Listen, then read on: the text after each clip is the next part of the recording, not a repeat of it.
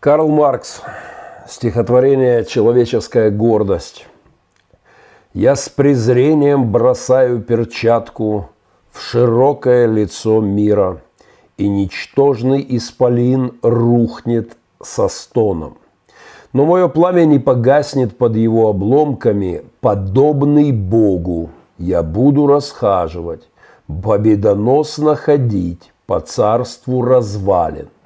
Каждое мое слово, Карл Маркс, станет огнем и действием. Еще одно небольшое стихотворение, теперь уже Фридриха Энгельса, включенное им в памфлет «Библии чудесное избавление». Это уже стишочек о Карле Марксе. А, то Трира, черный сын, Трир – родина Маркса на юго-западе Германии, то Трира, черный сын, черный сын с неистовой душой, он не идет, бежит, нет, катится лавиной. Отвага дерзностной сверкает взор, орлиные руки он простер взволнованно вперед, как бы желая вниз обрушить небосвод. Сжимая кулаки, силач неутомимый все время мечется, как бесом одержимый. Одержимые демонами философы, желающие обрушить небосвод – возомнившие себя богами, победоносно шествующими между обломками сокрушенного ими мира, увы, это не просто поэзия двух тогда еще совсем юных немцев, будущих философов с мировыми именами. Их бесовские идеи действительно нанесли миру, пожалуй, самый мощный удар во всей человеческой истории. Количество судеб, декалитры крови, человеческой, людской крови, уничтоженных марксизмом жизней, изуродованных народов, все это не поддается исчислению. Это сотни миллионов человек э, в сумме. Продолжается этот кровавый пир и сегодня. Марксизм в его новой версии с такой себе постмодернистской приставочкой нео, неомарксизм, продолжает убивать сегодня в течение одного только вот этого самого дня, который заканчивается у нас здесь за окном в Украине, неомарксисты э, убьют на жертвеннике, положат и убьют на жертвеннике около 200 тысяч детей за сутки. Около 200 тысяч детей за сутки. Это, между прочим, 200 пылающих печей Освенцима на полную мощность. Это жертвоприношение ежедневно приносимое на алтарь в виде абортов – это также дитя марксизма. Сексуальная революция, о которой я бы настоятельно рекомендовал прочитать книгу Габриэлы Куби, прямо сейчас мы прорабатываем ее, я, правда, чуть с опозданием в моей академии, Христианской открытой академии, Ссылочка будет в описании к эфиру. Просто настоятельно рекомендую всем пасторам э, приобрести, проработать с командами.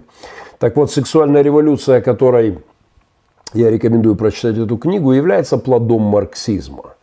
Э, хотя появилась и вынырнула вроде бы с западного мира, на что чекисты путинские любят ссылаться, про растление Запада. Но на самом деле это их, непосредственно их плод, как-нибудь отдельно поговорим об этом.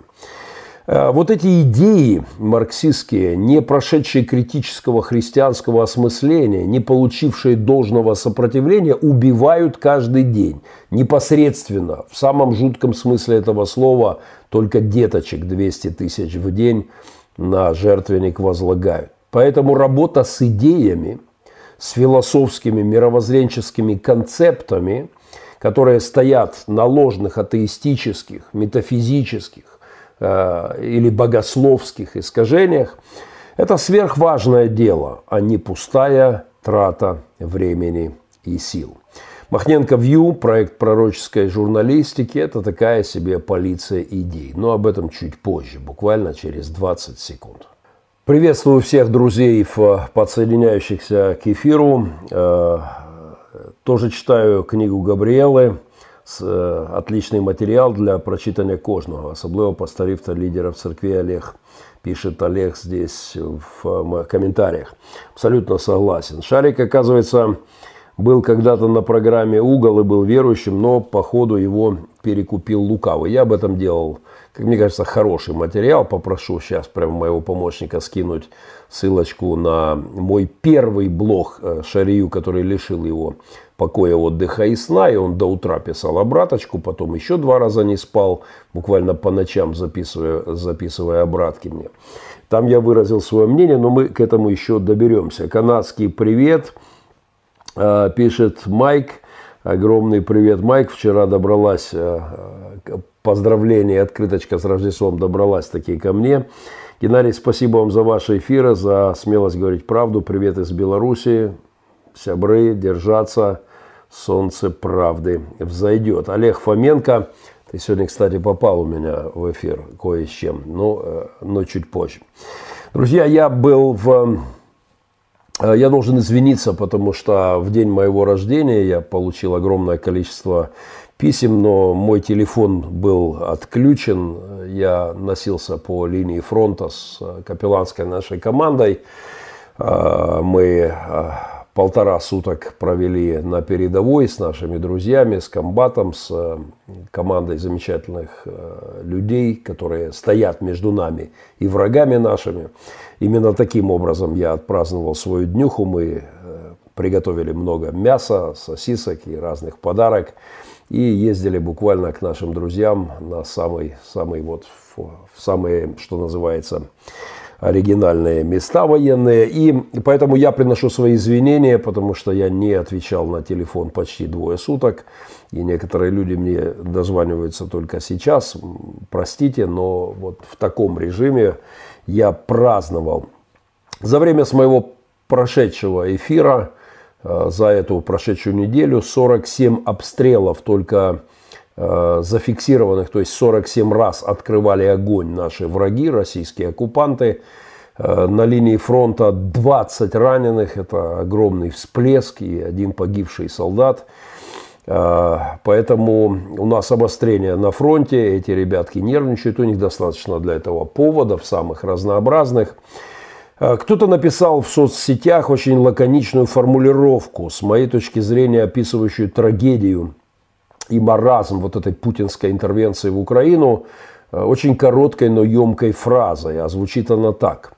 Немецкая авиакомпания Люфтганза вывозит в Германию – на лечение раненых украинцев, в которых стреляют очумевшие от ненависти и имперских амбиций россияне. Немецкая авиакомпания вывозит раненых украинцев, а, в которых стреляют россияне. Пожалуй, это очень внятная характеристика безумия той авантюры, которую затеял путинский режим – Потому что надо было умудриться, вот мы разговаривали с комбатом, с солдатами на передовой, что наши дети и наши внуки теперь будут болеть футбол против сборной России, если таковая вообще будет существовать после того, как Господь свои суды каким-то образом изольет на эту, а на эти остатки империи. Так вот, мои дети и, скорее всего, мои внуки будут болеть, как они сейчас болеют, там, не знаю, за сборную Камеруна или, неважно, Гондураса. Но главное, что против России – Здорово надо было постараться, чтобы, так, чтобы это случилось. И нам придется немало поработать с тем, чтобы исцелять раны после войны. Но сперва россиянам надо убраться во свояси, к своей, в свои семьи, к своим домам, на свою землю, а, оставить нас в покое и желательно где-нибудь там, склонив колени, просить э, покаяние, приносить, просить прощения у Бога за то зло, которое они творили и творят. Еще раз, за прошедшую неделю официальных только 47 обстрелов, 47 раз открывался огонь, это не 47 выстрелов, а 47 раз открывался огонь. Каждый раз это могли быть десятки выстрелов, мин. 20 человек раненых, погибшие, один украинский солдат погиб. Но тем не менее, мы э, продолжаем держать оборону и спасибо всем, кто в день моего рождения вспоминал о нас в молитвах. Господь миловал нас там на передовой и хранит каким-то образом сверхъестественно вот уже все эти годы. Но, в общем-то, наш эфир полный вперед стартует. Принимаю приветствие из Техаса. Э, витаю. Ссылочкой пошли уже на книги от нашего админа. Э, к Шарию мы еще доберемся. Добрый вечер, крепкого здоровья, Петр Голуб, спасибо. Э, пойдем обязательно полный вперед. э, и разберемся со всеми этими вопросами, в том числе с доктором Лизой. Доберемся мы к доктору Лизе, тут уже мне подбрасывают материальчики. Хорошо, 20 секунд, наша социальная реклама. Спасибо тем, кто на нее обращает внимание и по мере своих сил поддерживает финансово нашу работу. Вы можете это сделать разными путями. В описании есть возможности. Прямо здесь в YouTube-платформе можно сделать пожертвование. 20 секунд, и мы взлетаем. Еще раз привет всем прибывающим, присоединяющимся. Мы, в общем-то, только сейчас будем стартовать. Приветствуем из Екатеринбурга Андрей Некрасов. Сердечно приветствуем Екатеринбург, один из тех городов, на которые я лично возлагаю надежду, как на город способный э, заявить о, своих, о своем достоинстве против унижающей системы чекистов. Благослови вас Господь в этом. И привет э, пасторам в Екатеринбурге, которые достойно идут через эту историю э, с путинской всей чумой. Вопрос прислали мне, один из вопросов, на который я решил ответить прямо в эфире. Э, некто верность э, спрашивает, сколько же вы тратите время, сил, множество ненужных слов на то, чтобы Господь не, на то, что Господь не повелевал нам делать, как его последователям. Неужели ваше посланничество, вопрос ко мне, как христианина, сеет ненависть к конкретным людям.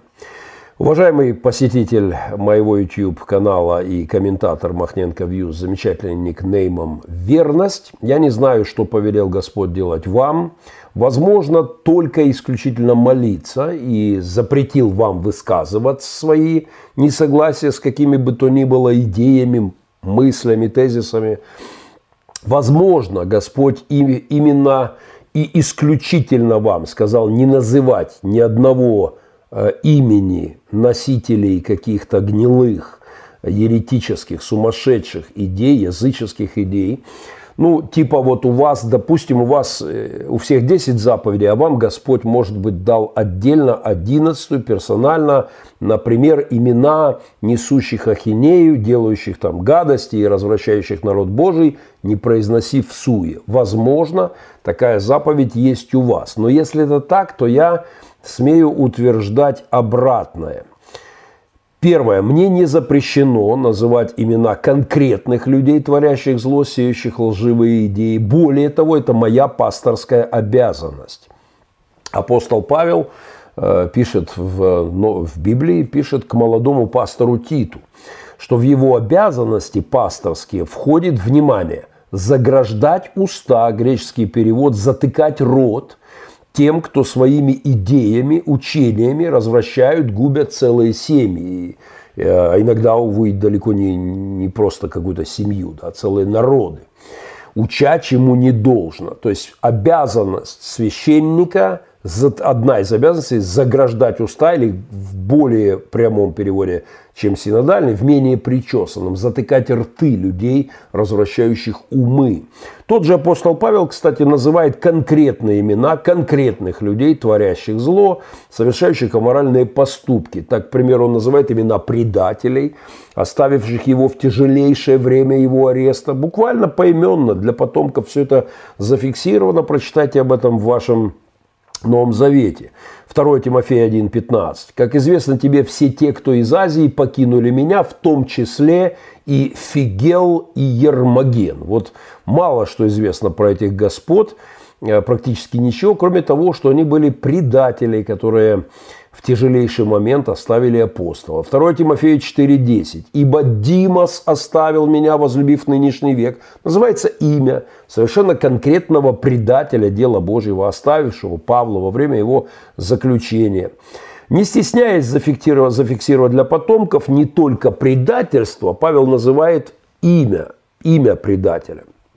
Ну и даже апостол любви Иоанн следовал этой же традиции, 3 Иоанна 1.9, Э, пишет, э, Иоанн пишет, «Я писал церкви, но любящий первенствовать у них Диатреф не принимает нас». То есть, внимание, Иоанн не просто осуждает диктаторский стиль управления вообще, в принципе, в концептуально какой-нибудь абстрактной церкви, но Иоанн говорит о конкретной церкви называет непосредственно имя узурпатора духовной власти Диатрефа. Так что разговор о конкретных людях, которые вы мне запрещаете вести, и о конкретно творимом им зле, это совершенно библейская норма, э, обязанность пастора, это пасторская традиция. И только в чрезвычайно причесанной в барбершопах э, церкви это не принято делать, а вообще это норма христианства. Прямые, честные, открытые разговоры,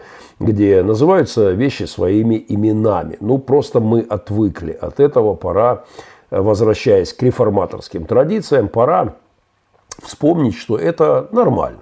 Так что не нервничайте, дорогой ютубовский ник верности из уважения к верности Слову Божьему – я имею обязанность заграждать у рта, затыкать рты и именовать тех, кто своими взглядами, ересями, отвратительными действиями э, наносит вред делу Божьему и развращает умы. Хотя, конечно же, идеи и концепты, вот дух, это важнее, чем его носители.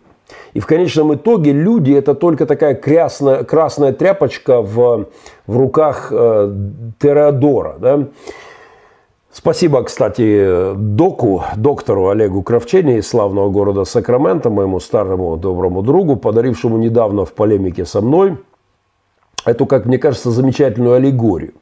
Когда во время кориды свое сражение ведет Тореадор или Матадор, да, он отвлекает, как известно, отвлекает быка красной тряпкой, которую сама по себе, она сама по себе не представляет угрозы для животного на арене.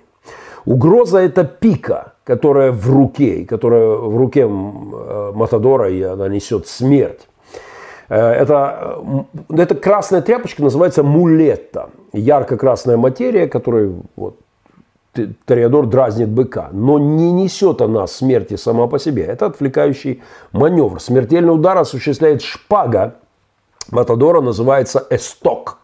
И, конечно, эта шпага, ее владелец, есть настоящая опасность и источник смерти. Об этом, конечно, важно помнить, когда мы ведем полемику с кем бы то ни было. И человек, несущий ахинею, ну не знаю, какой-нибудь Мунтян или Алекс Шевченко, критикующий Мартина Лютера, Кальвина, э, Цвингли да, из прекрасного сакраменского далека, не имея на это ни компетенции, ни образования, ни элементарной грамотности богословской. Или какой-нибудь Ряховский, хвалящий Путина, или пастор Алексей Романов из «Слова жизни», призывающий к аполитичности. Это, извините, в самом хорошем смысле слова, в таком высоком, э, тариадорском. Это мулета, это вот красная материя, которую использует враг душ людских – но по их неопытности, образованности, бесстыдству или бессовестности они позволяют себе быть инструментом в руках дьявола. Но поражают людей, конечно же, не они сами. Не э, вот э, идеи, вот этот эсток, которые несут эти люди, в конечном итоге эти идеи и тот, кто держит в руках эти идеи, это демоны. Это действительно демонические концепты, бесовские силы, которые э, стоят за этим. Но что же нам делать? Э, не упоминать имена вот этих э, ребят и только спорить с демонами. Я считаю, что это, опять-таки, по вышеупомянутым причинам не библейский концепт. Оружие нашей войны, как там в синодальном периоде, оружие воинствования нашего в духовной войне, они не плотские, они направлены должны быть именно на идеи, но не только на идеи. А, мы должны озвучивать носителя идеи. Об этом нам нужно помнить, и я благодарен вам, э, никнейм «Верность», э, «Верность» за дополнительный повод об этом поговорить. Я давно хотел выразить эту метафору. Тореадоры выходят на бой с быком в костюме, который называется в Испании «Traje de luces», что переводится как блистательные одежды. Он, они действительно блестят и переливаются от количества всякой золотой, там, серебряной вязи, полудрагоценных каких-то камушков, украшений. Также и сам сатана принимает вид ангела света. Блистательный ангел упаковывается очень красиво, сражаясь с душами людскими. Он может очень симпатично выглядеть и являть себя в виде апостола – Э, апостола Петра, подходившего к Иисусу, или э, архангелов света. Да? Э, Он выглядит не хуже Теодора с расшитыми драгоценными кос, костюмами.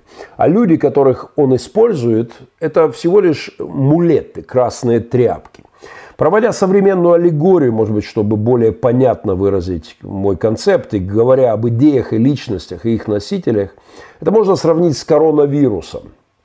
Знаете, я же не первый раз сталкиваюсь с этим. Я написал свою первую апологетическую книгу 25 лет назад, и тогда уже посыпалась критика, зачем вы, Геннадий, упомянули имена некоторых служителей. Я очень рад, что я упоминал имена этих служителей, потому что некоторые из них покаялись, изменили свое мировоззрение. С некоторыми из них мы стали друзьями. Кое-кто из них развернулся и ушел из своей деноминации в более взвешенную, не имея возможности ее трансформировать. Но я рад, что мои апологетические сражения имели определенные последствия. Ну вот давайте возьмем еще раз аллегорию, э, говоря об идеях и личностях их носителя. Давайте возьмем аллегорию коронавируса. Э, убивает людей вирус. Он тот, с кем мы ведем войну вот в данный момент. Наш враг коронавирус. Но если мы видим инфицированного им человека, то мы все же с вами совершенно справедливо требуем от него дистанцирования, изоляции. И мы хотим идентификации в случае его заболевания. Мы хотим мы, мы продолжаем любить человека, но если он болен и несет смертельную инфекцию, мы хотели бы и настаиваю, имеем право знать его, идентифицировать по имени, фамилии и даже месту проживания, чтобы призвать его к карантинным мерам с целью остановить распространение инфекции. Он представляет угрозу. А, а, что-то подобное происходит и в апологетике. Когда я говорю о каком-либо служителе, о том, что его позиция опасна, Ничего личного. Просто осторожней с мерами безопасности. Держите дистанцию, молитесь о его выздоровлении. Диагноз – это не приговор, он не несет никакого оскорбительного подтекста. Это просто констатация факта, хотя порой, да, весьма грустного, весьма позорного, к которому мы сейчас доберемся в частности. Ну, например, там, учение Александра Шевченко, пастора из Сакрамента, об оружии и пацифизме, оно опасно. Оно не является христианским, оно не выдерживает никакой критики, оно не выдерживает столкновения с реальностью. Поэтому мое предупреждение, оденьте маску, держитесь подальше от этих идей, они потенциально смертельно опасны. Хотя выглядят как роскошная кофточка вот Теодора, блестят на солнышке изумительными переливами. Или там учение пастора Романова из слова жизни московского политичности, которым он э, огорчил меня весьма серьезно в начале белорусской истории. Впрочем, и в продолжении войны в Украине также. Это изоляционистская ересь, а не реформаторское понимание роли церкви. Это его учение об этике вашей церкви, которой надо придерживаться, да, которой... Это постмодернистская чушь, крайне опасная, убивающая само понятие церковь, превращающая церковь просто в модную клубную тусовку, имеющую вид благочестия, силы же Божьей отрекшись. Ничего личного, и, но зараженных и инфицирующих других э, нужно идентифицировать, желательно отправить на карантин до их выздоровления. Так что всем желаю не хворать во всех смыслах этого слова, а вам, уважаемый никнейм верный, верности божественным библейским принципам. Не путайте церковь, которая называют вещи и еретиков своими именами, и затыкают рты тем, кто развращает умы людей, не путайте с клубом хороших манер. Э, таким супермаркетом, где клиент всегда прав. Церковь не детский сад. Я недавно посвятил этому большой кусок своего эфира. Расширю аллегорию. Церковь не публичный дом. По-французски дом терпимости. Maison de tolerannos. Maison de tolerannos. Дом терпимости. Э, церковь не бордель, где высшей задачей является приятная расслабляющая атмосфера для посетителей и удовлетворение всех ваших желаний, ну и, соответственно, изъятие финансов из вашего кошелька за данные услуги. Церковь не Мейсон де Толеранос. Церковь – место, где говорят правду, неприятную, жесткую, диагностирующую порой страшные болячки. Но, слава Богу, церковь и место, где есть лекарство, лечение от всего этого. 20 секунд – и мы идем к очень больной теме. Приветствую всех подтягивающихся в эфир. Мы обязательно доберемся к вашим вопросам. Э, Крым, Украина, шалом из Иерусалима, э, hi from э, Charlotte, North Carolina, Рома Захарчук. Принимаю все приветы. Игорь Ром, витаю, брат Геннадий. В моей мини-библиотеке есть две книги Габриэла Куби и Гендер «Великие выклики и загрозы», да, вызовы и, и угрозы актуальные и необходимые для чтения. Абсолютно согласен. К сожалению, у меня пока одна. Только могу позавидовать, как книжник. Привет из Львова, брат Геннадий. Э, мощно держите щит веры. Спасибо, Богдан Войтович. Слава Лаба, нехай Господь будет вашей охороной и захистом. Благословения вам с э, хаю, да, желаю, да. Добрый вечер, Игорь Абрам. Обновление сил вам от Господа и вашей семьи. Геннадий, вы как современный Моисей ведете нас в землю обетованную. Спасибо за комплименты. Игорь Абрам. Сергей Молодой, доброго вечера всем, э, всем одночасно, одновременно святым и грешным. Послушаю позже, потому что сейчас на домашней группе. Прошу передать привет домашней группе. Привет из Днепра, Саша Соколов. Всем благословений. Привет из Харькова, Кифа 777. Шалом, драгоценные дети царя, сонаследники Иисуса Христа. Аминь. Полтава, Лика Кабаева, приветствуем. Апгрейд пасторами жен – становится трендом на постсоветском пространстве, и по этому поводу в Украине на прошедшей неделе было событие, требующее просто моего комментария. Признаюсь, мне пришлось отложить некоторые важные темы, потому что как пастор, как э, человек, имеющий должностные обязанности, апологетические, я считаю это крайне важно. Пастор Дмитрий Масон из Киевской церкви «Город Света», разведясь некоторое время тому назад, со своей супругой, благополучно женился в очередной раз на куда более новом, чем прошлая жена, Божьем творении. Э, сразу после того, как церковь спела на богослужении недельку назад, надо признать, весьма красиво спела песенку «Есть сила в имени Иисуса, цепи разбить, цепи разбить, цепи разбить» три раза. Э, разбивший узы прежнего брака пастор получил благословение, вероятно, ту самую гиперблагодать, на новый свой брак. После перезагрузки своего семейного Windows на новую операционку, я бы сказал, более, наверняка более симпатичную, специфического оттенка цвета медовый блонд. Это такой особый медовый оттенок у блондинок. Э, тут же пастор э, Масон повел свою паству дальше, передав слово еще одному пастору для проповеди, я так понимаю, своего же объединения, как мне сказали, тоже разведенному с женой. Там тоже пикантные подробности развода того, кто молился, и потом э, того, кто проповедовал. Ну, я могу немножко в деталях, ну, в общем, и не фокусируемся на сути. И вот молодожены, кстати, слово в этом случае с пастором масоном молодожены э, здесь подходит буквально, морфологически, семантически, да, потому как жена молода, моложе по сравнению с старым мужем, пожалуй, в два раза так, на глаз.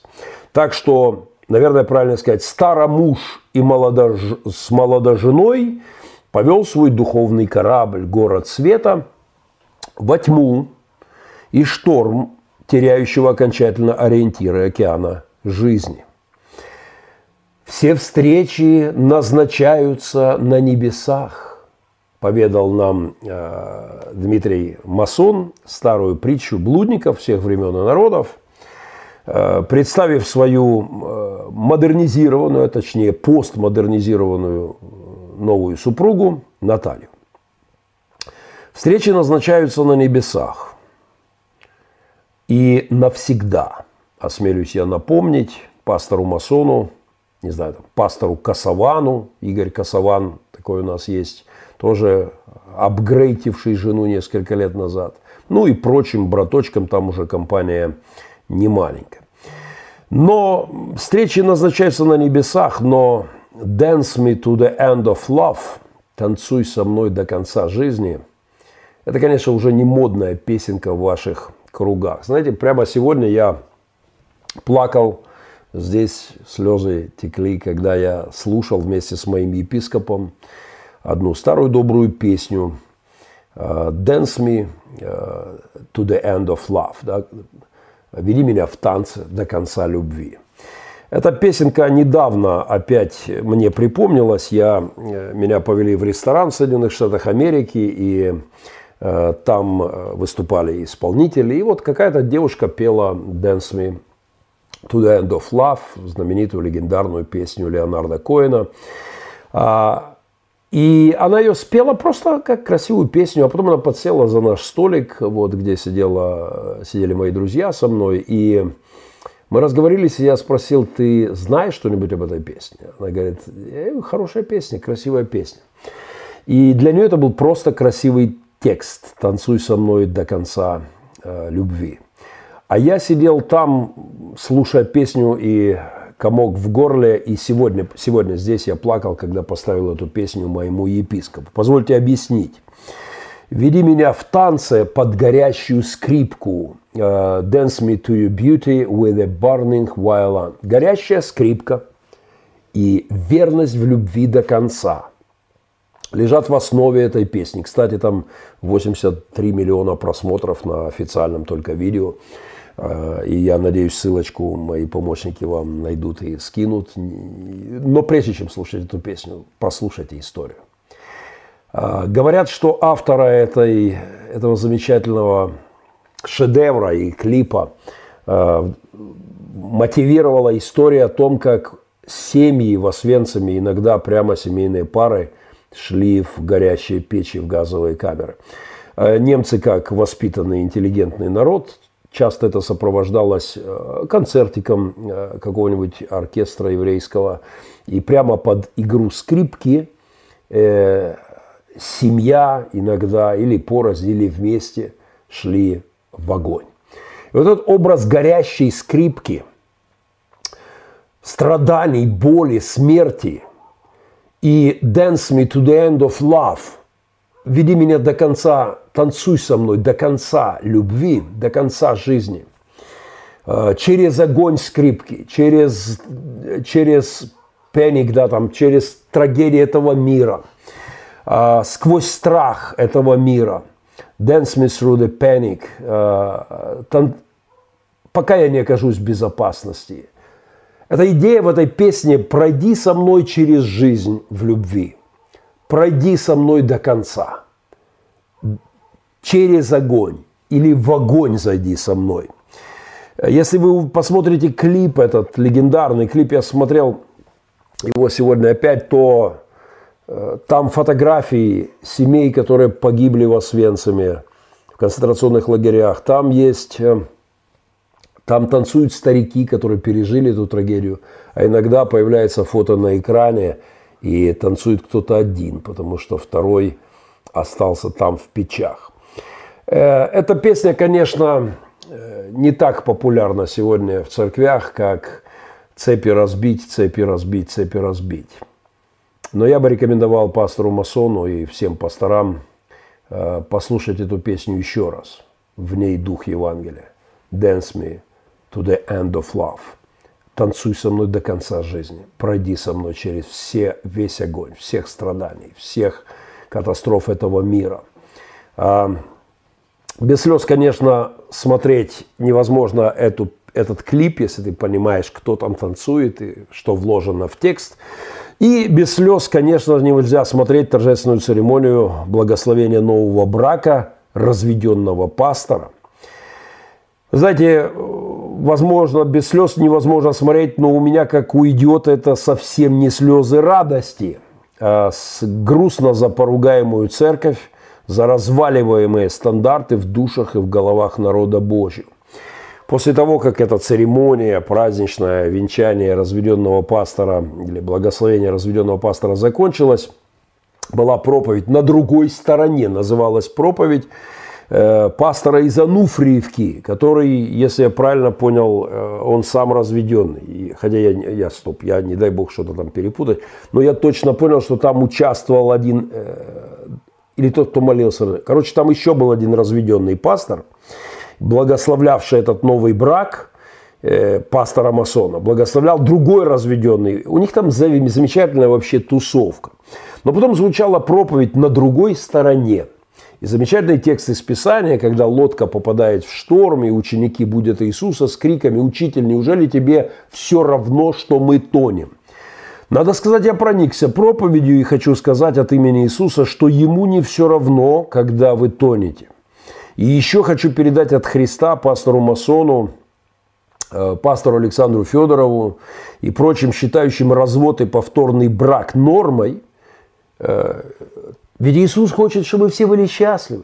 Каждый имеет право на счастье, восклицает кто-то, поздравляя старого мужа и его молодо жену. Э, вот я хочу передать привет от Христа всем этим ребяткам на другую сторону. Э, там, на другой стороне, проповедующим другое Евангелие. Я об этом как-то писал, отдельный блог, выложу ссылку в описании. Кстати, очень хороший блог получился, другая перспектива, под названием «Другое кино от масона, Мунтяна, Сандея, там, Касавана и так далее». Я рекомендую к просмотру, потому что кинотеатров с этим другим кино, выдаваемых себя за церкви, в стране со, все больше. Со световыми эффектами, с лампочками, фонариками в этих церквях все лучше. Вот я тут на днях проспонсировал еще целых четыре фонарика в нашу церковь и счастливый. Да? Вот у этих церквей покруче с аппаратурой, покруче со светооборудованием. Э, все так, у них световые эффекты, музыкальное сопровождение, очень даже ничего. И процесс выдавливания вот этим секонд-хендом в том блоге, который я рекомендую, другое кино, second это, э, second это появляющийся на месте first, first кинематографист, человек из бульвара Капуцина first – с благотв... Мироновой, Миронов играет исполнение. «Благотворное влияние» на ковбоев, они перестают драться, они мечтают посещать библиотеку, да, и, и потом Ферст куда-то исчезает, и э, появляется Секонд, который крутит им опять драки, и все понеслось опять пьянки, драки и блуд. И, кстати, в этом безобразии был замешан тоже пастор, который как раз вожделел к местной красотке. Очень рекомендую посмотреть этот блог, очень хорошо и тщательно сделанный.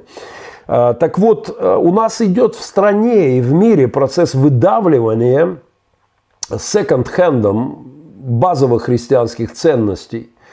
Э, и этот процесс будет нарастать. Так что пастора, апгрейдившие жен и Евангелие, это явление, которое будет напоминать нам о себе еще не раз – это, конечно, демонический фронт со своим пасторским батальоном старомужей и, и, и молодожен, сражающихся на другом берегу, проповедующих другое Евангелие, воюющих на другой стороне в рамках той самой глобальной сексуальной революции – но Иисусу, правда, не все равно, когда вы тонете, и поэтому церковь возвышает голос и заявляет, что с христианством вот эти комиксы про пасторство а, ничего общего не имеет. Я рад, что Бог здесь, и Он не молчит. Заявление Украинской межцерковной рады по поводу разводов пасторов и их повторных браков а, – было еще во время развода пастора Масона, там пару, два, три года назад, не знаю, где этих ребят называли по именам епископа Украины, по крайней мере, большинство из епископов Украины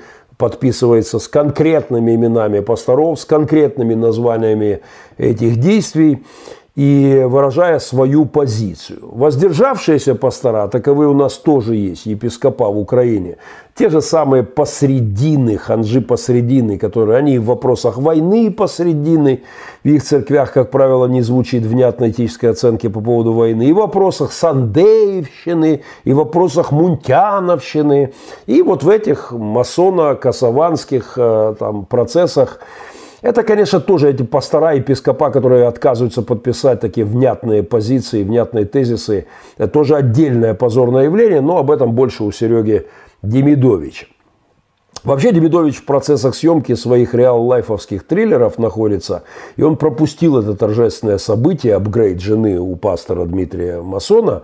Но все же на мой вопрос, э, как он к этому относится, как он воспринял эту историю, он ответил лично. И обычно я не практикую вставки в мои эфиры Демидовича, это может быть единственное место Махненко Вью, куда я, оторвавшись от Демидовича, дистанцировался, чтобы быть в уединении, а не в его бесконечных вот на меня наездах, сидеть тут в уединении и рефлексировать. Но сегодня я сделаю исключение, э, задобрю его, он завтра едет ко мне в гости, и вставлю в эфир его ответ по поводу апгрейда пасторских жен. Хочу отметить, что Демидович был непосредственным участником разбирательства в Киеве несколько епископов присутствовало по данному вопросу, э, обсуждали стратегию действий.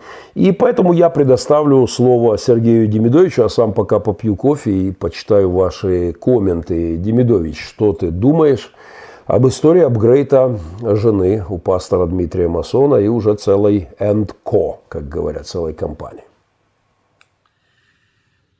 Люди настолько научились э, зло красиво упаковывать. Неудивительно, ведь сам сатана может выглядеть как ангел, причем света. И эта упаковка, она работает до тех пор, пока человек не попробует на себе, пока это его непосредственно э, не коснется. Вот это красиво оформленное праздничное событие в виде свадьбы масона при соучастии таких же товарищей, допустим, вот этот э, а, товарищ Александр Федоров, чтобы вы просто понимали, я лично занимался этим делом, это было, по-моему, в 2016 году. Э, он э, тоже разведенный, он оставил верующую христианку жену. У меня в руках было, сейчас просто я не заморачивался этим искать, но верьте на слово, просто это есть на самом деле, если нужно, найдем. Решение суда где вот этот епископ, который праздновал эту вот свадьбу, очевидно, сочитывал своего старшего по званию товарища, э, он разводился с формулировкой «не сошлись характерами», на что его жена, христианка, в суде заявила «я не даю развод по причине религиозных убеждений». Но суд у нас как бы не религиозный, поэтому их развели. Та женщина плакала и говорила, кто меня защитит. А этот вот э, товарищ, он э, женился на, по-моему, на лидере прославления или что-то там с образованием. Ну, по-моему, вот э, именно женщина с церкви. Я нашел в интернете, красивая, э, моложе гораздо, как и у Дмитрия, моложе гораздо. Ну, это же здорово, Господь творит все новое. Касаван поздравляет его, говорит, благословение Авраама. Когда Сара ушла, там хоть ушла, э, новая жена пришла, а здесь уходят заранее. Так вот, о чем я хочу сказать? Э, понимаете, создалась сейчас целая коалиция подобных людей. Это не единственный Дмитрий, это целая коалиция, которая под, ну, подтаскивает Бога под свои вещи, под, свои, под свою жизнь. Понимаете, э, вот для некоторых Бог некое такое резиновое чучело, которое можно растянуть и натянуть на любую свою имеющуюся идею, форму. Вот он такой резиновый. Э, да, это не самое страшное э, чучело резиновое. Э, страшнее еще есть у либералов, где вообще Бог цветной такой, с радугой, и они как бы говорят, а почему вы приватизируете Бога? Бог, он может быть и таким. Не надо у нас забирать Иисуса. Вот и эти товарищи, они на этой же дороге. Они говорят, не приватизируйте Бога, не делайте его таким строгим, не делайте его таким принципиальным. Не, вот Бог любовь, э, Бог вмещает, э, э, Бог хочет, чтобы мы были счастливы. Касаван проповедует в семье. Бог не хочет, чтобы мы страдали, чтобы нам была нагрузка вот такая тяжелая. Бог свободы. Нам надо дух Евангелия понимать, а не букву закона. Так вот, я сел в кабинете, где у меня инсталляшка, вот военные действия, понимаете? И вот я вам хочу показать, Геннадий, я хочу показать, понимаете? Вот этих людей ранило, ранило в голову, они были не защищены вот этим шлемом, вот этой броней. Их ранило. Это в определенном смысле духовные трупы, потому что Они извратили Евангелие под себя, они понизили стандарты. И есть соучастники понижения. Вот воевать, воевать никто не хочет. Кто активно из епископов заявил об этом? Нет, я вот в шестнадцатом году я присутствовал на заседании, единственный, кто реально меня поддерживал и стоял вместе со мной твердо на слово, это Борис Саулович. Вот, проходило это в кабинете Генри, который говорил, ну что вы так, ну, ну что нам теперь кислотой его облить? Вот эта милость, вот эта благость такая, вот это покрывательство такое, оно, кстати, исходило от пастора Генри постоянно. Сандей, Монтян, Падун, вот, кто там еще. Все, не надо ссориться, ребята, не надо на принципах стоять, не надо что-то доказывать. И вот э, там в кабинете собрать, вот этот Сануфриевский товарищ, понимаете? И когда я показал документы, э, то, конечно, э, ну, они были в шоке. Они были в шоке, потому что они выдавали на этих разборках, что вот э, епископ э, Александр Федоров, он сопровождает в этой сложной ситуации Дмитрия Масона. А на самом деле он был точно в такой лодке и точно так развелся со своей женой. У, в церкви у Дмитрия несколько таких пар.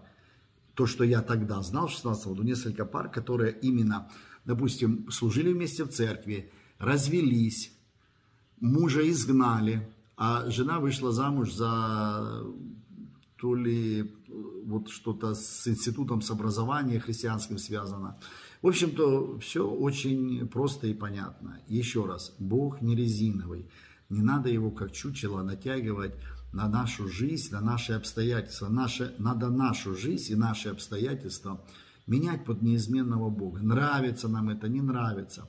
Вот это беззубое, поддающееся под нашу жизнь христианство, оно сегодня привело на Западе к проблемам. И вот церковь, э, город света – Э, уже больше похож на, на темноту такую. Поэтому не случайно, вот я захожу на их там блоги, на их там яркие слова, 4 просмотра, 5 лайков, понимаете?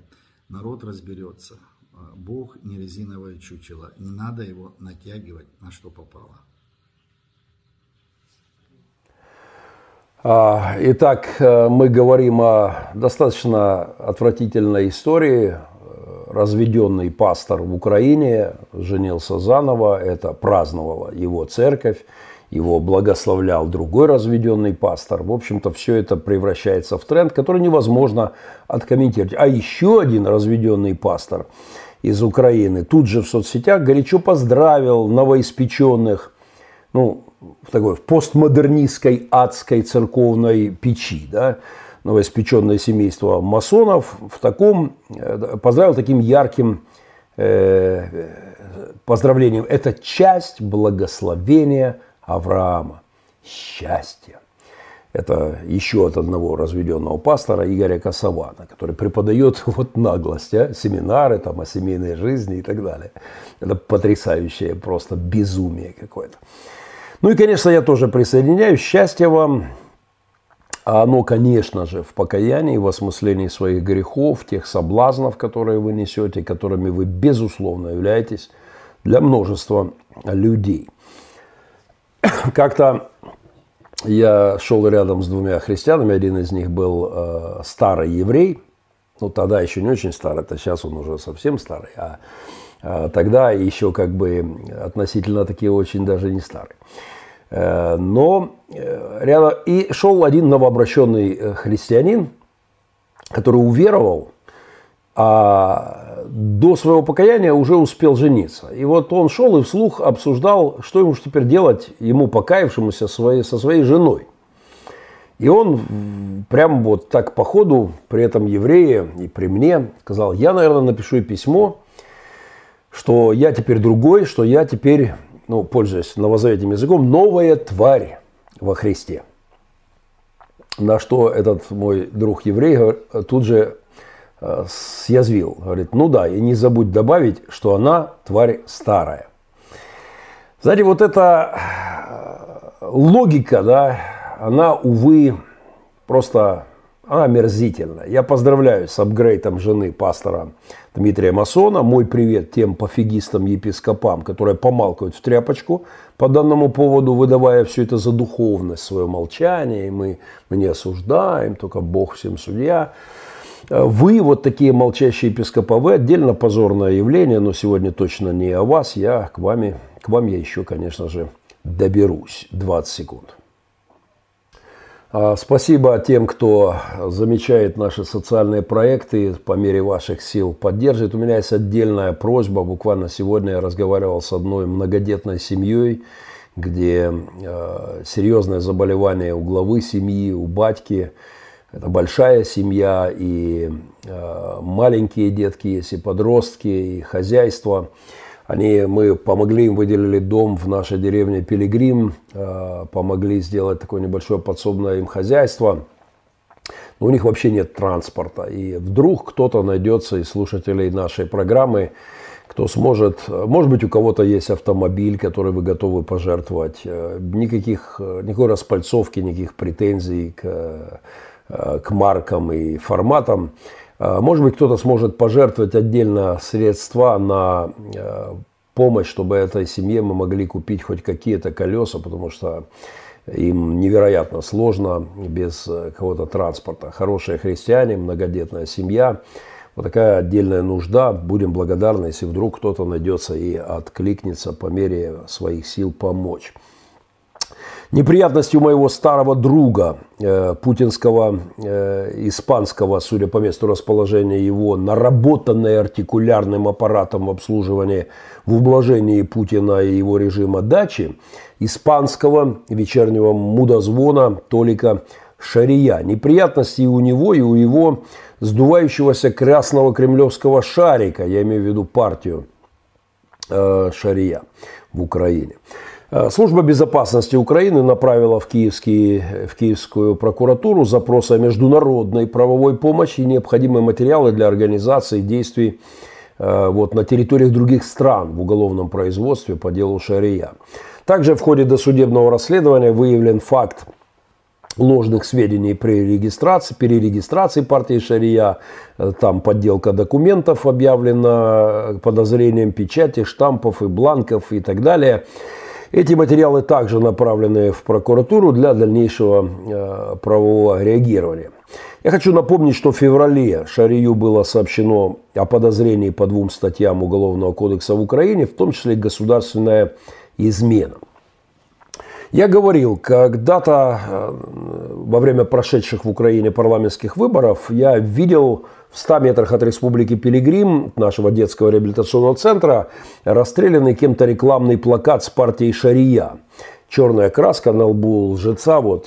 Э, я говорил о своих эмоциях и подчеркивал, что это не наша работа, хотя я бы явно, э, явно не сильно расстроился, если бы узнал, что даже кто-то с наших пацанов там шалил. Э, заголовок был «От правды к действию» у партии Шария на тех плакатах. Особенно мне нравилось «От правды», описывая вот степень отдаленности партии Шария от правды. Я бы там добавил какой-нибудь размер расстояния отдаленность от правды. Это замечательно звучало в случае с партией Шария, потому что этот негодяй, информационный террорист, именно так э, должна характеризоваться юридическим языком деятельность этого лудомана, который поменял игру в рулетку. Здесь мне кто-то напоминал о том, что он в программе «Угол» у Шевченко выходило его свидетельство. Да, он был лудоманом, но потом он э, после короткого периода э, неудачного попытки быть христианином, он все-таки вернулся к игровому бизнесу, только поменял игровой стол, там, знаю, однорукого бандита на Донбасс, на игру э, на крови человеческой в Украине. То, что говорил господин Шари о моем городе и вообще об Украине, от правды находится, мягко говоря, на весьма приличном расстоянии. И вот теперь после конкретного делового перехода СБУ от Шариевско-Путинской правды наконец-то к действию, от перехода службы безопасности Украины и, надеюсь, международных служб в перспективе, теперь, конечно, это атрибутика партии Шария, этот красивый красный шарик со всеми своими аллюзиями, вот этими намеками, шутками на Винни-Пуха и грустного ослика с шариком, помните, да, сегодня это, конечно, смотрится особенно великолепно. И хотя по-прежнему красному шарику Шариевской партии не хватает горшочка, как у Винни-Пуха, входит, выходит, там ослика.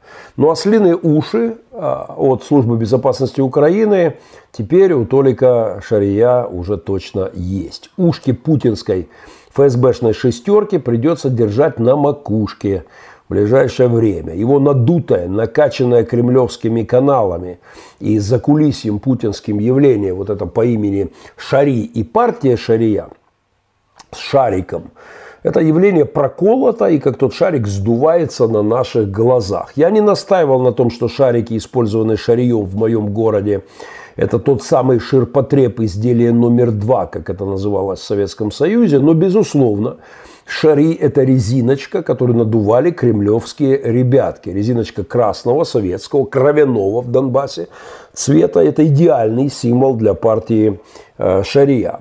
Поэтому я хочу Э, вот Анатолий, он в одном из своих блогов э, выдавал Тайсона и Вуйчича за своих поклонников, повырезав то, что они его и знать не знают, и подрабатывают просто на поздравлениях, он заявлял, что его голливудское лобби растет, и что он получил приглашение посетить голливудские холмы. Тут, конечно, я Анатолия немножко э, взбадривал, как единственный человек на постсоветском пространстве, о ком Голливуд снял э, фильм – Э, легендарный голливудский продюсер и композитор, да, оскароносный и так далее. Я должен сказать, что лобби Толика ждет скорее в Гааге, и теперь это уже как бы ну, вырисовывающийся факт. Вот когда будет суд над путинским режимом, я лично буду лоббировать присутствие Анатолия на скамье подсудимых. Я надеюсь, что ему найдут место за информационный терроризм, которым он, безусловно, занимается всю войну. Так что до голливудского лобби и снов шария о голливудских холмах должен я заметить, что фильм про него, если и снимут, то про, в серии про аферистов, лжецов и игроманов, хотя там снято достаточно, в этом жанре у Голливуда явно перебор, так что как там, э, где на всех зубов найти, значит безработица, да, то есть вряд ли они за это возьмутся. Ну, в общем, горшочек и лопнувший шарик, и ушки от ослика. Ну и привет от мариупольцев Анатолию Шарию, которые залепили грязью его лживую рекламку от правды к действиям. Э, э, я рад действиям Службы безопасности Украины в этом направлении. Ну а Толику Шарию, который несколько бессонных ночей имел из-за моей куда более скромной, чем эта кремлевская шестерка медийной персоны, э, мой горячий привет. Я по-прежнему жду от этой говорящей головы кремлевских террористов приглашение в суд, которым он размахивал перед своими поклонниками. Я э, несколько лет назад, он там махал этой бумажкой, Махненко засужу и так далее. Он привык, этот игроман, привык э, играть в этот свой блеф, бросать вызовы людям. Люди, надо признать, от страха делали много глупостей и замолчали и, там, и прочие прелести. Но э, вот эти шарики, э, надуваемые Кремлем через лживые губки Толика – э, надувающие мозги людей, да, они, конечно же, сдуваются. Вообще, с Шарьем там все интересно, но я просто напомню для тех, кто не в курсе. Сперва этот парень признавался в своих симпатиях ко мне, как пастору я восхищался тем, что делал этот пастор до войны. Ну а после комплиментов, заняв позицию моих врагов, российских оккупантов, начал поливать меня грязью, причем многократно и многообразно. Потом, по мере утраты аргументов, после моего обращения к этому блохеру от слова похерить, да, перечеркивать, уничтожать, портить, да, его правильно называть не блогер, а блохер, то есть человек, который делает гадости под, в медийном э, смысле. Анатолий после этого, после того, как я э, сказал, что я о нем думаю, он возбудился и пустился в какие-то, ну, поистине фрейдовские э, страсти. Шарин начал называть меня в своих пасквилях употребляя мое имя в женском роде, истерически кричать о том, чтобы я не прикрывался своими приемными сынами. Страх перед моими детьми, бывшими беспризорниками, а нынче солдатами украинской армии, некоторые из них, и чемпионами страны по боксу в частности. Страх в душе Анатолия Шария мне, конечно, понятен. Парни у меня боевые. И при очной встрече они могли в пару минут красноречиво привести доказательную базу и объявить этому горе-журналисту, какого они рода и какого рода их батя мужского или женского. Они бы могли это внятно объяснить господину Шарию. Но личной встречи со мной, Анатолий, не бойся. У меня, во-первых, правило, я маленьких не обижаю. Во-вторых, я пастор. Меня бабушка так учила не обижать слабых, маленьких, хиленьких и щупленьких. В общем, мужество Шария, который, судя по видеорепортажам, любит, э, по это одно из видео э, свидетельств, где он шмальнул с травматического пистолета в спину мужику, а потом спустился в бега, такой чисто конкретно мужской поступок. Это, конечно, отдельная тема мужества шаря. Стрельнуть, стрельнуть спину, потом дернуть из киевского Макдональдса, забыв про девушку, которая с ним, но мужик то ли реальный. Вот просто титан духа, мужчина с большой буквы. И вот этот тот же самый Толя, пообещавший больше меня тогда не вспоминать в своих дерьмометательных блохерских сливах, не выдержал и потом, спустя время, опять возбудился. Вот тогда он возбудился в юридическом смысле – вот как у Звягинцева в Левиафане, там э, поступил приказ сверху прокурору возбудиться. Отправил такие э, Шари на меня своих каких-то адвокатов, э, вот абсолютно джентльменский. Мужской такой ход. Оскорблять многократно э, человека в Украине, служителя церкви, отца кучи приемных детей, капеллана украинской армии, при этом бил себя в грудь, там он украинский блогер, да, оскорбляет меня многократно, а потом, услышав в ответ, спустя два года после его оскорбления, когда в очередной раз, услышав э, внятную, хоть и нелестную позицию по поводу его творчества, тут же с криками «засужу» рвануть к Фемиде. Ну, в общем, красава. Толя, Джеймс Бонд такой крепкий орешек, Человек-паук. Ну, а, конечно, я бессонные ночи, мои страдания, я ворочаюсь все эти годы с бока на бок, все жду, когда Анатолий Шари вот доберется со своими адвокатами ко мне, там, визу европейскую, он мне угрожал меня лишить а, еще в добезвизовый э, период. Вот я эту визу тогда еще нежно к щеке прижимал по ночам, чтобы, не дай бог, Толик не отобрал. Я, конечно же, все эти годы прощаюсь с родными по утрам и, и совмещаю всю эту драму прощения с ушкой сухарей, э, и мечусь по хате с вопросом, помните, шеф, что делать, что делать, да, в страхе перед э, судами от шария. Э, еще раз, для тех, кто не в курсе, господин Шари, с моей точки зрения, моего оценочного суждения, которое, на которое я имею полное право, является говорящей головой Кремля – на протяжении всей войны по ключевым вопросам Одесса, Мариуполь, Боинг и так далее Шари транслирует, не моргая, с ехидной улыбочкой ложь, кремлевскую наглую ложь.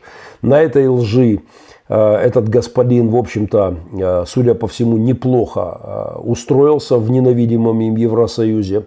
Это ложь кровавая, потому что при мощной раскрутке российскими СМИ она влазит в лов в головы миллионов людей и приводит к страшным последствиям. Поэтому его слушатели после этих э, его идей да, ехали в Донбасс, убивали наших детей. Так вот, я считаю этого псевдоблогера безусловным негодяем, и в любом суде, повторю данное убеждение, очень много что к нему прибавлю. Так что совет доброго пастыря Анатолию э, Шарию не попадаться, во-первых, моим сынам, они на тебя злые, не искушай моих сынух. Это, ох, как много, может плохо для тебя закончиться. И как там на последних митингах в России было написано, э, настроение у, у, у моих сыновей после твоих блогов – и оскорблений в сторону бати, настроение у нас так себе.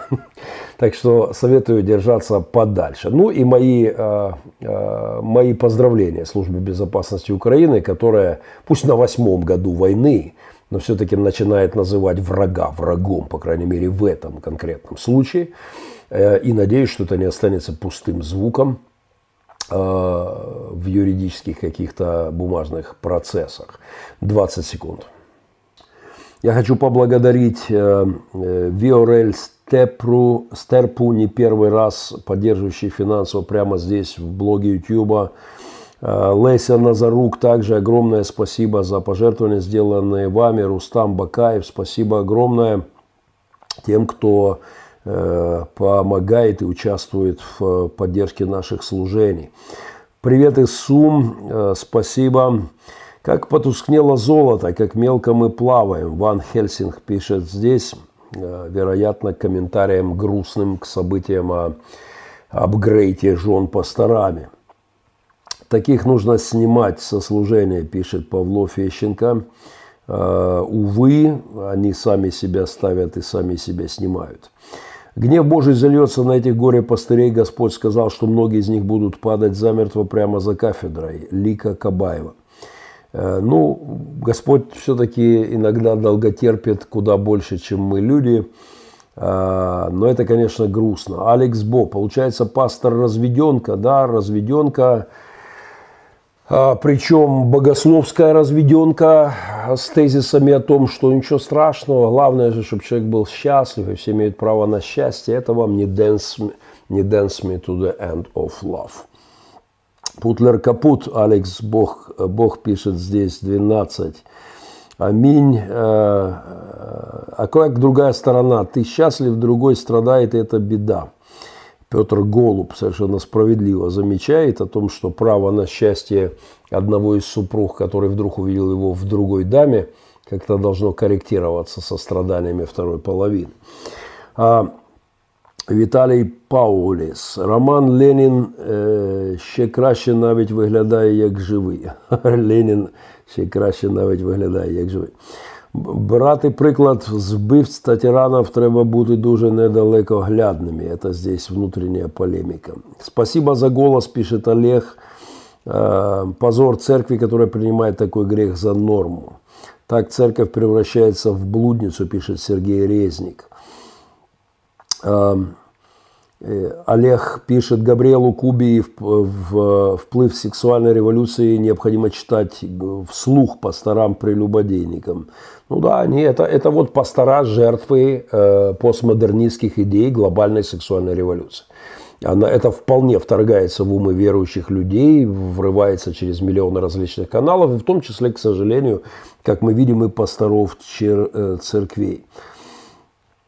А, респект, Сергей Арт, спасибо, Виталий Паулис, спасибо, Геннадий, Сергей, за то, что говорите правду, Виталий Паулис. Илья Пескун, все мои знакомые пастора, будучи верующими, развелись и женились заново. Ну, Илья, я могу только вам соболезновать, и даже интересно, в какой вы церкви находитесь, что все ваши знакомые пастора это сделали.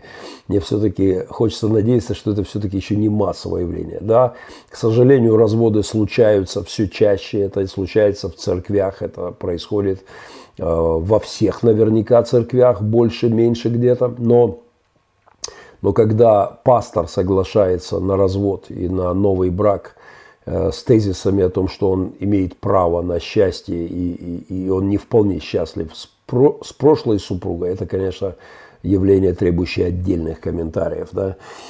Э, Шариевщина не пройдет в Украине. Андрей Лысенко. Аминь, Андрей. Патриарх Кирилл – агент католической церкви, или он так, не пойму, о чем речь. Витание из Умани на Калиам Тосвау. Не обмануйтесь, пастора, верующие двоєжонці. Бог не, э, не Авраам, а сменой будто не может, бо что вы, что вы сеете, то и пожнете. Даже Авраам, на которого вы э, надеетесь, вам не поможет. Ну, здесь я соглашусь, Богдан Вайтович. Вы не боитесь публично клеветать на человека. Докажите приверженность Шария к Путину. Рита, э, э, как бы вам помягче сказать, ступайте к Шарию на канал. Мне ничего не надо доказывать. Я э, доказывал это еще в 15 году, в 16 году, в 17 году. Шари э, – это кремлевская говорящая голова, транслирующий полную повестку Путина по всем ключевым вопросам все эти годы и выставляющий себя за украинского блогера. Э, это, это куколка, играющая кремлевскую партитурку. Поэтому наслаждайтесь, пожалуйста, если вам этого недостаточно. Если вы действительно хотите аргументы, Пожалуйста, мое покаяние блогеру Шарию. Олег, найди ссылочку, кинь. Я потратил тогда э, целый, наверное, минут 40 записал отдельный блог, где по пунктам просто перебрал то, что вот, вот на поверхности лежало э, по поводу позиции Шария, лживой, наглой, дерзкой позиции. Он врал о событиях в моем городе, о событиях в Донбассе полностью транслируя кремлевскую повестку дня. Он рассказывал о том, что войска Коломойского 9 мая просто расстреливали людей в Мариуполе. Вот как он описывал события 9 мая в Мариуполе. Просто вот ехали войска Коломойского, думают, кого пострелять? А давай постреляем людей здесь. После этого, после таких его репортажей, бухие алкоголики рвали свои тельники в России на себе, садились, э, добирались в Донбасс и убивали своих детей, моих детей, наших детей, и, и умирали э, сами, возвращались домой, если возвращались, если их там в крематориях просто не, в пепел не переделывали и не высыпали на огороды украинские, донбасские. Поэтому, пожалуйста, за аргументами по поводу персоны э, Шария, пожалуйста, до встречи в суде, что называется. Я жду приглашения его в суд уже 4-3 года. Порекомендуйте, пожалуйста, полезную литературу на тему постмодернизма и христианства. Анатолий Данильчук. Ну, я бы вам порекомендовал поступить в Богословскую э, христианскую открытую академию. Масса потрясающего материала, но э, поступлю не очень скромно, сброшу свой семинар. Олег, э, пожалуйста, Seven Summit о постмодернизме. У нас там последние пару семинаров были о постмодернизме. Э, найди, скинь ссылочку прямо сюда сейчас. Спасибо. Гена, не забывайте историю о Давиде и Голиафе. Мартин Лютер. Мартин Лютер, спасибо э, за эту историю. Андрей Тимошков.